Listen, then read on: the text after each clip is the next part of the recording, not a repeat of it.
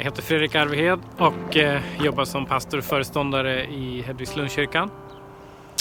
Det är spännande att vi får, trots väldigt konstiga omständigheter, ändå gå igenom lite olika saker som att predika utifrån och titta på utifrån det vi ser i Guds ord. Och vi har avslutat en ganska lång serie om Fader vår tidigare. Och nu kommer vi, i och med idag, så kommer vi att starta en ny serie som handlar om tro och tvivel. Det ska bli otroligt spännande att få höra de olika som kommer att tala om detta. Jag tycker om att gå, så häng gärna med mig när jag går lite grann här och försöker predika och gå samtidigt. Får se hur det går. För dig som vill vara med och ta nattvard efteråt, vi kommer ju ha nattvard idag i slutet av gudstjänsten, så kan det vara läge att plocka fram bröd och vin eller någon saft eller någonting. Det funkar också. Så är du förberedd när vi går in i nattvarden. I den här predikoserien så kommer vi att prata om lite olika aspekter av det här med att tro på Gud. Och den första delen här, den handlar om tron som räddar. Och det här hänger ju ihop med att vi det här året också vill prata mer om lärjungaskap. Vi har sagt att vi har liksom som övergripande att följa Jesus. Och det är ju så att vi kan följa många olika saker. Vi kan följa våra vänner, vi kan följa våra föräldrar, vi kan följa influencers, vi kan följa olika märken. Så att vi har olika saker som vi följer. Själv så följer jag F1 Cirkusen, Formel 1 Cirkusen. Och den drar igång om en vecka. Så jag är otroligt spänd på att se vad som ska hända i den första deltävlingen. Och för en del så är det där väldigt, väldigt konstigt. Högt och bullrigt. Opraktiska, ensitsiga bilar som åker galet många varv på en liten bana. Farligt. Men för den som är lite intresserad så är det ju liksom den top of the line vad det gäller teknik och prestation och lagarbete. Så det är olika vad man ser på en sån där sak. Men hur mycket det där än är spännande och intressant och roligt att följa, så kan jag säga helt ärligt att det där är ingenting att bygga sitt liv på, att följa någonting sånt. Det där är inte grädden på tårtan. Det är inte ens några nonstop i kanten på tårtbotten eller tårttoppen. Utan det är bara en liten del. Det är liksom bara en liten del i livet. Utan det måste finnas något annat att bygga på, att bygga livet på. Att lita på när det blåser. Jag tänkte jag skulle läsa ifrån Abraham. För Abraham i Bibeln är den som kallas för trons pappa. Och som liksom var den som på något sätt visade med sitt liv vad det innebär att tro på Gud. Och då står det så här i första Mosebok, står det så här ifrån kapitel 12, vers 1. Herren sa till Abraham: gå ut från ditt land och din släkt och din fars hus och bege dig till det land som jag ska visa dig. Där ska jag göra dig till ett stort folk. Jag ska välsigna dig och göra ditt namn stort, och du ska bli en välsignelse. Jag ska välsigna dem som välsignar dig och förbanna dem som förbannar dig. I dig ska alla jordens släkten bli välsignade. Abraham, eller Abraham som han fick heta lite senare, han har alltså kallats för trons pappa, trons fader. Och det är för att han med sitt liv visade att det han uppfattade att Gud ville, det ville han lita på. Det ville han skulle få bli en konsekvens i hans liv. Så han tog med sig hela sin familj. Hela sin klan eller vad det nu var. Hur det nu såg ut exakt, det vet vi inte riktigt. Men han tog med sig sin boskap och så gav han sig av. Ifrån det kända mot det okända. I tron på att Gud hade någonting för honom där. Det fanns bara en hake. Och det var att han hade inga barn. Han hade inga egna barn. Och han kunde inte förstå hur det där skulle gå till, det Gud hade lovat. För att liksom bli ett stort folk på det sättet, det kan man inte bli på den här tiden genom att bara ha liksom en övrig familj. Utan det var väldigt viktigt att ha egna barn. Men det står längre fram att eftersom han litade på Gud Han hade förtroende för Gud. Så räknades han som rättfärdig, står det. Och det var liksom det som Gud såg, att Abraham litade på honom. Och det här är en sån sak i det här med att tro på Gud, den räddande tron. Och jag vill ta två saker. Jag vill ta att ta emot, och jag vill säga någonting om att gå. För att det är två stycken bilder av tron. Och den första, att ta emot. Ja, jag skulle vilja läsa ett annat bibelord. Och det är Johannes 1:12. Åt alla som tog emot honom gav han rätten att bli Guds barn. Åt dem som tror på hans namn.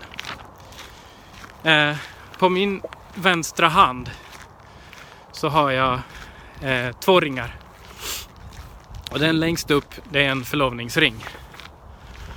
Jag fick den ringen av min fru den 26 december 1996. Det var bara hon och jag där vi var. Vi drog iväg 12 mil på kvällen och hade bokat restaurang. Och så växlade vi ringar med varann. Jag gav henne en ring och hon gav mig en ring. Och det här är ju en symbol. Det är en symbol på någonting som skulle komma sen. Vi hade den inställningen i alla fall. Alla kanske inte har det, så förlova sig. Men vi hade den inställningen att det här, nu går vi in liksom och lovar varandra att verkligen satsa på vår relation. Nu går vi in för att se att det här, hoppas och tror vi, ska kunna leda till en riktigt stadig relation och ett bröllop och en stor fest tillsammans med andra där vi firar. Men den här gången var vi själv. Ingen annan visste. Och vi växlade ringar. Hon tog emot. Jag är så tacksam för det. Hon tog emot den ring jag gav henne. Och jag fick ta emot den ring som hon gav mig. Och självklart så fanns det fortfarande ett val. Jag hade väl bestämt det här lite innan. Men i hela den här proceduren så fanns det ju någonstans ett val. Att ta emot det den andra vill ge. Och Bibeln säger att där i Johannes, att alla som tog emot honom gav han rätten att bli Guds barn. Åt dem som tror på hans namn. Det är faktiskt så att du kan ta emot Jesus. Att tron är sån att du kan ta emot den. Det är ingenting du kan prestera dig till. Eller liksom skapa dig till att nu har jag gjort rätt. Så nu kommer tron här. Utan det är en gåva som du kan ta emot. Och på det viset så blir tron någonting som ger dig. Du tar emot den. Du tar emot den av Jesus själv. Och du får någonting av den. Jag fick ett löfte. Någonting att satsa på. En symbol som visade att jag och min blivande fru, vi hänger ihop. Vi gör det vi kan för att det här ska bli en bra relation. Och det gav mig, när jag tittar på den så liksom vet jag vem jag är tillsammans med. Var tillsammans med. Senare så blev det en bröllopsfest. För det blev... året efter så blev det ett bröllop. Och då var det inför många. Då var det någonting vi lovade inför Gud och många människor. Men den första gången var det bara vi. Och det är så med tron att du måste inte blanda in andra. Du måste inte blanda in en kyrka. Du måste inte blanda in, utan du kan få ta emot av Jesus någonting. Du kan få ta emot tron av honom själv. Bara du och han. Det kan få bli du och han bara. Och det ger dig rätten att bli Guds barn. Och då vill jag säga så här att, vad är du djupast? Är du Gävlebo? Är du brynäsare? Är du företagsledare? Eller kanske är det något mjukare som är viktigt för dig? Du kanske är äkteman, du kanske är fästman, du kanske är pappa till barn. Är det din liksom innersta identitet? Jag vet, efter att ha jobbat några år som pastor, att allting kan skaka. Jag vet att allting kan tas ifrån oss. Jag vet att förhållanden kan förändras som vi inte önskar. Jag vet det. Och jag vet att jag själv också skulle kunna förlora det jag har. Jag har en älskad hustru och tre fantastiska barn. Men jag vet att det kan hända en olycka. Saker kan hända. Och vad är då jag djupast? Vad finns längst in i mig? Och i tron, genom att jag har fått tag emot tron, så är jag Guds barn. Och när jag är Guds barn, då är jag aldrig ensam. Aldrig någonsin. Och det ger mig en otrolig tillfredsställelse och ett otroligt hopp. Och en djup ro i livet. Så att ta emot tron, det är att ta emot någonting av Gud själv. Det är att få kalla sig Guds barn. Och det är noll prestation i det. Den andra delen är att börja gå. Och nu går jag, och en del kanske är störda av att det puffar lite i micken och sådär. Men vi provar så här ändå. Och att gå, det var det Abraham gjorde. Han lämnade sitt hem. Han lämnade det kända. Han gav sig ut i någonting som verkade ganska okänt och ganska svårt att förstå. Men han ville lita på Gud. Och att börja gå med Gud, det är också att börja tro. Det är den räddande tron. Att börja ändra riktning i livet. Att ta det första steget i en annan riktning. Och att ge Gud förtroende. Så att tro handlar väldigt lite om det regnar imorgon. För det kommer inte att påverka ditt liv i stort. Det kanske gör din dag lite sur. Men det påverkar inte livet i stort. Men att tro på Gud. Att börja tro på Gud. Det ändrar oerhört mycket. Men det börjar med det första steget. Att lita på det här sättet. Det finns ett lite modernare uttryck som en författare som heter Thomas Kudin har myntat. Och han har kallat det så här: jag lutar åt Gud. Och nu kommer jag så lämpligt fram här till ett räcke. Och jag ser att det här räcket, ja, det står här. Det ser helt okej ut. Jag har inte undersökt om det är ruttet. Jag har inte undersökt om det liksom är skadat på något sätt. Men jag tycker det ser helt okej ut. Så nu när jag har gått en stund så kan det vara ganska skönt att luta sig en stund.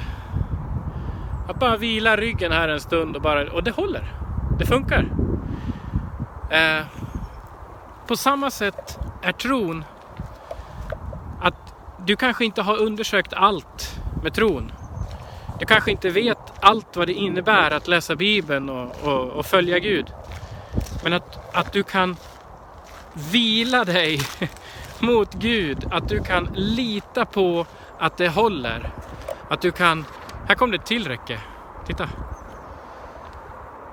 Att bara få vila en stund. Det är det som är tron. Och att det då gör... Du behöver inte ändra position på din kropp särskilt mycket för att det ska liksom vila mot det här räcket. Utan du bara släpper efter en liten stund. Och så får jag nu en liten vila här utav det här räcket. På exakt samma sätt så gick Abraham. Han satte sitt förtroende till Gud. Att Gud skulle göra det som han själv inte riktigt förstod hur det skulle gå till. Så i den här nya riktningen som du går, om du vill ta det första steget idag, så går du åt Jesus hållet, min vän. Då tar du emot tron och du börjar gå. Det behöver inte vara stora dramatiska steg, men det är ett första steg, ett första kliv. I Matteus 7:13 så står det så här: gå in genom den trånga porten. Den port är vid och den väg är bred som leder till fördärvet. Och det är många som går in genom den. Men den port är trång och den väg är smal som leder till livet. Och det är få som finner den. Det kan verka som den där vägen verkar lite smal. Lite krokig. Men det är värt det. På ett annat ställe så står det: jag är vägen, sanningen och livet. Ingen kommer till Fadern utom genom mig. Det är Jesus själv som är vägen. Men nu kanske du radar upp ett antal problem som du ser. Och som du inte tycker verkar stämma med det här. Du kanske har en massa tvivel på att det här skulle kunna vara din väg. Att det här skulle kunna leda till någonting gott. Och de här tvivlen, de kan se så olika ut. De kan se ut så här. Du kan tänka, jag måste ge upp allt, jag måste ge bort allt, jag måste älska alla. Jag måste, särskilt min jobbiga granne, jag får inte jobb på söndagar. Jag måste sluta röka, jag måste säga hej då till mina festvänner. Nu vill jag bara säga, stopp. allt det du räknar upp nu är en massa prestationer. En massa saker som du ser att du inte får eller måste göra. Men om tron är en gåva att ta emot. Vad var det för någonting som jag behövde göra för att ta emot min älskades kärlek? Jag naturligtvis behövde lära känna henne och vara nyfiken på henne och ha respekt för henne.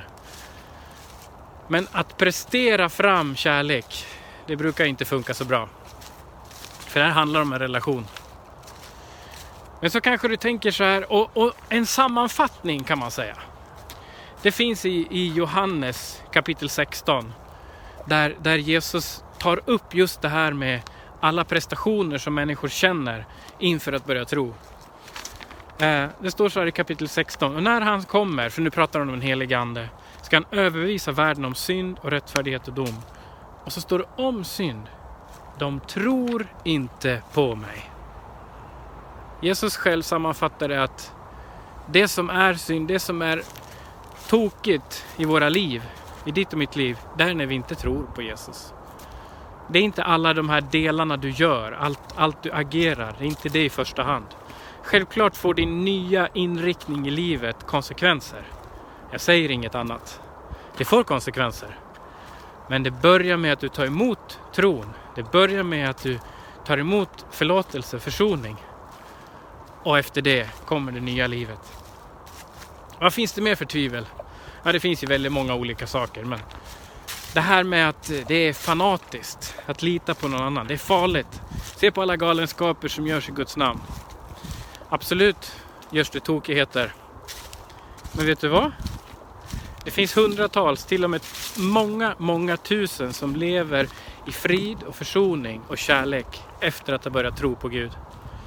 Det finns väldigt många. Ja, men jag vill inte ge upp min frihet, säger du. Nej, vet du vad jag tänker? Att vara fri är inte att vara oberoende. Jag tänker att sann frihet, det är att kunna leva i försoning med Gud själv. Så ser jag på det. Men så kommer någon och säger så här, men det är helt obevisat det du säger. Det finns ingen Gud, det finns ingenting som går att bevisa. Det där med Gud, det är bara påhitt. Det är bara människors bild. Och då tänker jag så här, det finns saker som vi har bestämt är sant, men som inte bevisar det. En sån sak är påståendet, alla människor är lika mycket värda. Där skriver alla upp på, jag tror i princip alla skriver upp på det. Så är det. Alla människor är lika mycket värda. Jag håller också med. Jag säger inte emot. Men det där är ju inte bevisat vetenskapligt. Om du skulle titta på hur människor påverkar olika saker i vårt samhälle, då kanske det inte ser ut som alla är lika mycket värda. Eller om man börjar fråga om olika folkgrupper och fråga varandra och sådär. Då kommer det lätt fram lite vi och dom-tänkande på olika håll och kanter. Men den raden, alla är lika mycket värda, den är viktig för oss. Jag tror inte heller det finns någon folkomröstning om det. Men ändå så tänker vi att det där är sant. Det där är visst. Och Bibeln håller med. Där står det om hur vi alla är lika, exakt lika inför Gud. Ingen hög, ingen låg, ingen mer viktig inför Gud. Alla är lika mycket värda. Så det är faktiskt en biblisk princip som vi har haft i vårt land länge.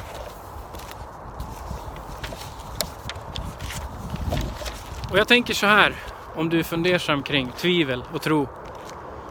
Att tvivla, det är jag vill tro, men jag kan inte. Att ha otro, att verkligen liksom motsätta sig det här. Det är liksom att jag skulle kunna tro, men jag vill inte. Så tvivel, jag vill tro, men jag kan inte. Otro, jag kan tro, men jag vill inte. Jag vet att det kan vara svårt för dig att säga nu är det dags för mig att bli en troende. Jag vet att vi är i en av de mest individualiserade platserna på jorden. Och allt sånt här som handlar om att tillsammans göra saker, om det inte handlar om sport, kan vara svårt att förstå. Men det är en enorm frihet och en enorm gemenskap att tillsammans få ta emot Guds stora nåd. Och vad har du längst där inne som är ditt värde? Vad är det som är det allra innersta när allting annat skalas av? Vad finns det där då? För mig så kan jag bara vara tacksam för att jag får vara ett Guds barn. Och du kan få bli det just faktiskt nu. För vet du, nu när vi var ute här och gått, vi har lutat oss mot räcken, vi har gått på en del smala vägar, så öppnas det en möjlighet för dig att få förbön. Det här är en ny funktion för oss i den här gudstjänsten just idag. Och om du tittar på den här gudstjänsten klockan 16, då finns funktionen igång. Då finns möjligheten. Och du kan nu klicka på det som värdarna på YouTube eller Facebook lägger upp som länk. Du kan gå in där. Du kan vara anonym om du vill. Men det kommer folk att ta emot dig och liksom hjälpa dig och be för dig. Om du vill ta emot det här nu idag, så gå in där, klicka in där. Så får du vara med om att människor på ett extra sätt bryr sig om dig och ber för dig. Men nu tycker jag vi går in och delar nattvard med varandra. Välkommen in i värmen. Skönt att kunna gå in när det var lite blåsigt ute. Nu har vi varit ute och promenerat, vi har pratat om tro och tvivel, och innan jag avslutar predikan så har jag ett bibelord som jag upplever att jag ska läsa, och det är nog riktat särskilt till någon som behöver en extra hälsning ifrån Gud själv. Jag tror det. Jag måste gå i tro och göra det jag upplever på det sättet. Och det här är ifrån Johannes 12:44. Och då står det så här: Jesus ropade, den som tror på mig, han tror inte på mig utan på honom som har sänt mig. Och den som ser mig, han ser honom som har sänt mig. Jag har kommit till världen som ett ljus, för att ingen som tror på mig ska bli kvar i mörkret. Om du upplever att du är i mörker, min vän, så vill Gud ta dig ut ur det. Och det är finns en tydlig väg genom Jesus Kristus. Nu ska vi gå över och göra någonting konkret. En konkret handling som vi gör som kristna. Vi behöver gestalta tron ibland. Vi behöver låta den få bli väldigt påtaglig och tydlig. Och det här att dela bröd och vin tillsammans, det är ett väldigt påtagligt sätt att fira Jesu död och uppståndelse, som Jesus själv har initierat. Han sa det den sista kvällen inför att han skulle dö. Så sa han att nu ska vi äta för sista gången. Och så instiftade han det här som han också sa, att det här ska ni göra tills jag kommer tillbaks. Fortsätt att fira den här måltiden tillsammans som troende. Och vi gör det med den förvissningen om, med den inriktningen om att Jesus själv är med i den här måltiden. Och vi kommer att läsa ett ord som finns i Bibeln. Och så kan du vara med. Och nu i de här tiderna så kan vi inte riktigt göra det på samma sätt som vi brukar göra. Men du kan ha ett bröd där hemma. Du kan ha en kopp eller är ni tillsammans några stycken, så kan ni liksom ge varandra i ert hushåll. Så kan ni ge varandra brödet och vinet. Och det kan vara något annat än vin också. Det står så här: i den natt Herren Jesus blev förrådd tog han ett bröd. Tog han ett bröd, tackade Gud, bröt och sa: detta är min kropp som offras för er. Ta och ät. Likaså tog han bägaren efter måltiden, tackade Gud och sa: detta är mitt blod, förbundsblodet som blir utgjutet för många till syndernas förlåtelse. Drick av det alla. Så varenda gång som vi äter det brödet, står det, och dricker denna bägare, så gör det till minne av mig. Så sa Jesus. Och det här brödet som vi bryter, det är ett vackert bröd. Men när vi bryter det så gestaltar det hur Jesus bröts ner på Golgata kors. Och han gjorde det helt frivilligt för att ta på sig dina och mina misstag, din och min skam, vår osäkerhet, våra sjukdomar, vår synd, vår död. Allt det tog han på sig på Golgata kors. Så bröts han ner av döden på det sättet. så är vi, fast många, en enda kropp. För alla får vi del av ett och samma bröd. Och vi tackar dig, Herre, för att vi får vara med och fira det här. Tack, Herre, för att vi får sitta i olika lägenheter, olika hus, runt om i Gävle, runt i vårt land. Och få se att brödet är brutet och vi får ta del av det. Vinet, alltså blodet, har runnit en gång för alla. Och vi får ta del av det symboliskt. Tack, Herre, för att du kan ge oss den här fantastiska gemenskapen genom att vi gör det här tillsammans, fast vi är delade. Vi är delade på många platser, Herre. Men vi sitter ändå tillsammans och ihop genom din försoningsdöd. För vi sitter ihop med dig. Tack, Jesus, att vi får göra det. Ja, nu är allt förberett. Och du kan ta en del av ditt bröd nu. Och du kan ta emot det och föra det till din mun. Och du kan läsa det för någon annan, eller så hör du mig säga det. Kristi kropp bröts ner för dig.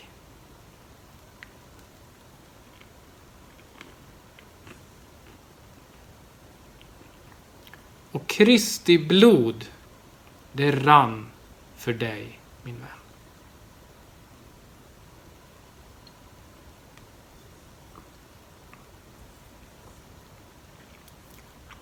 Må Herren Jesu nåd, Guds kärlek och den helige Andes delaktighet vara med er i veckan som kommer och in i all evighet.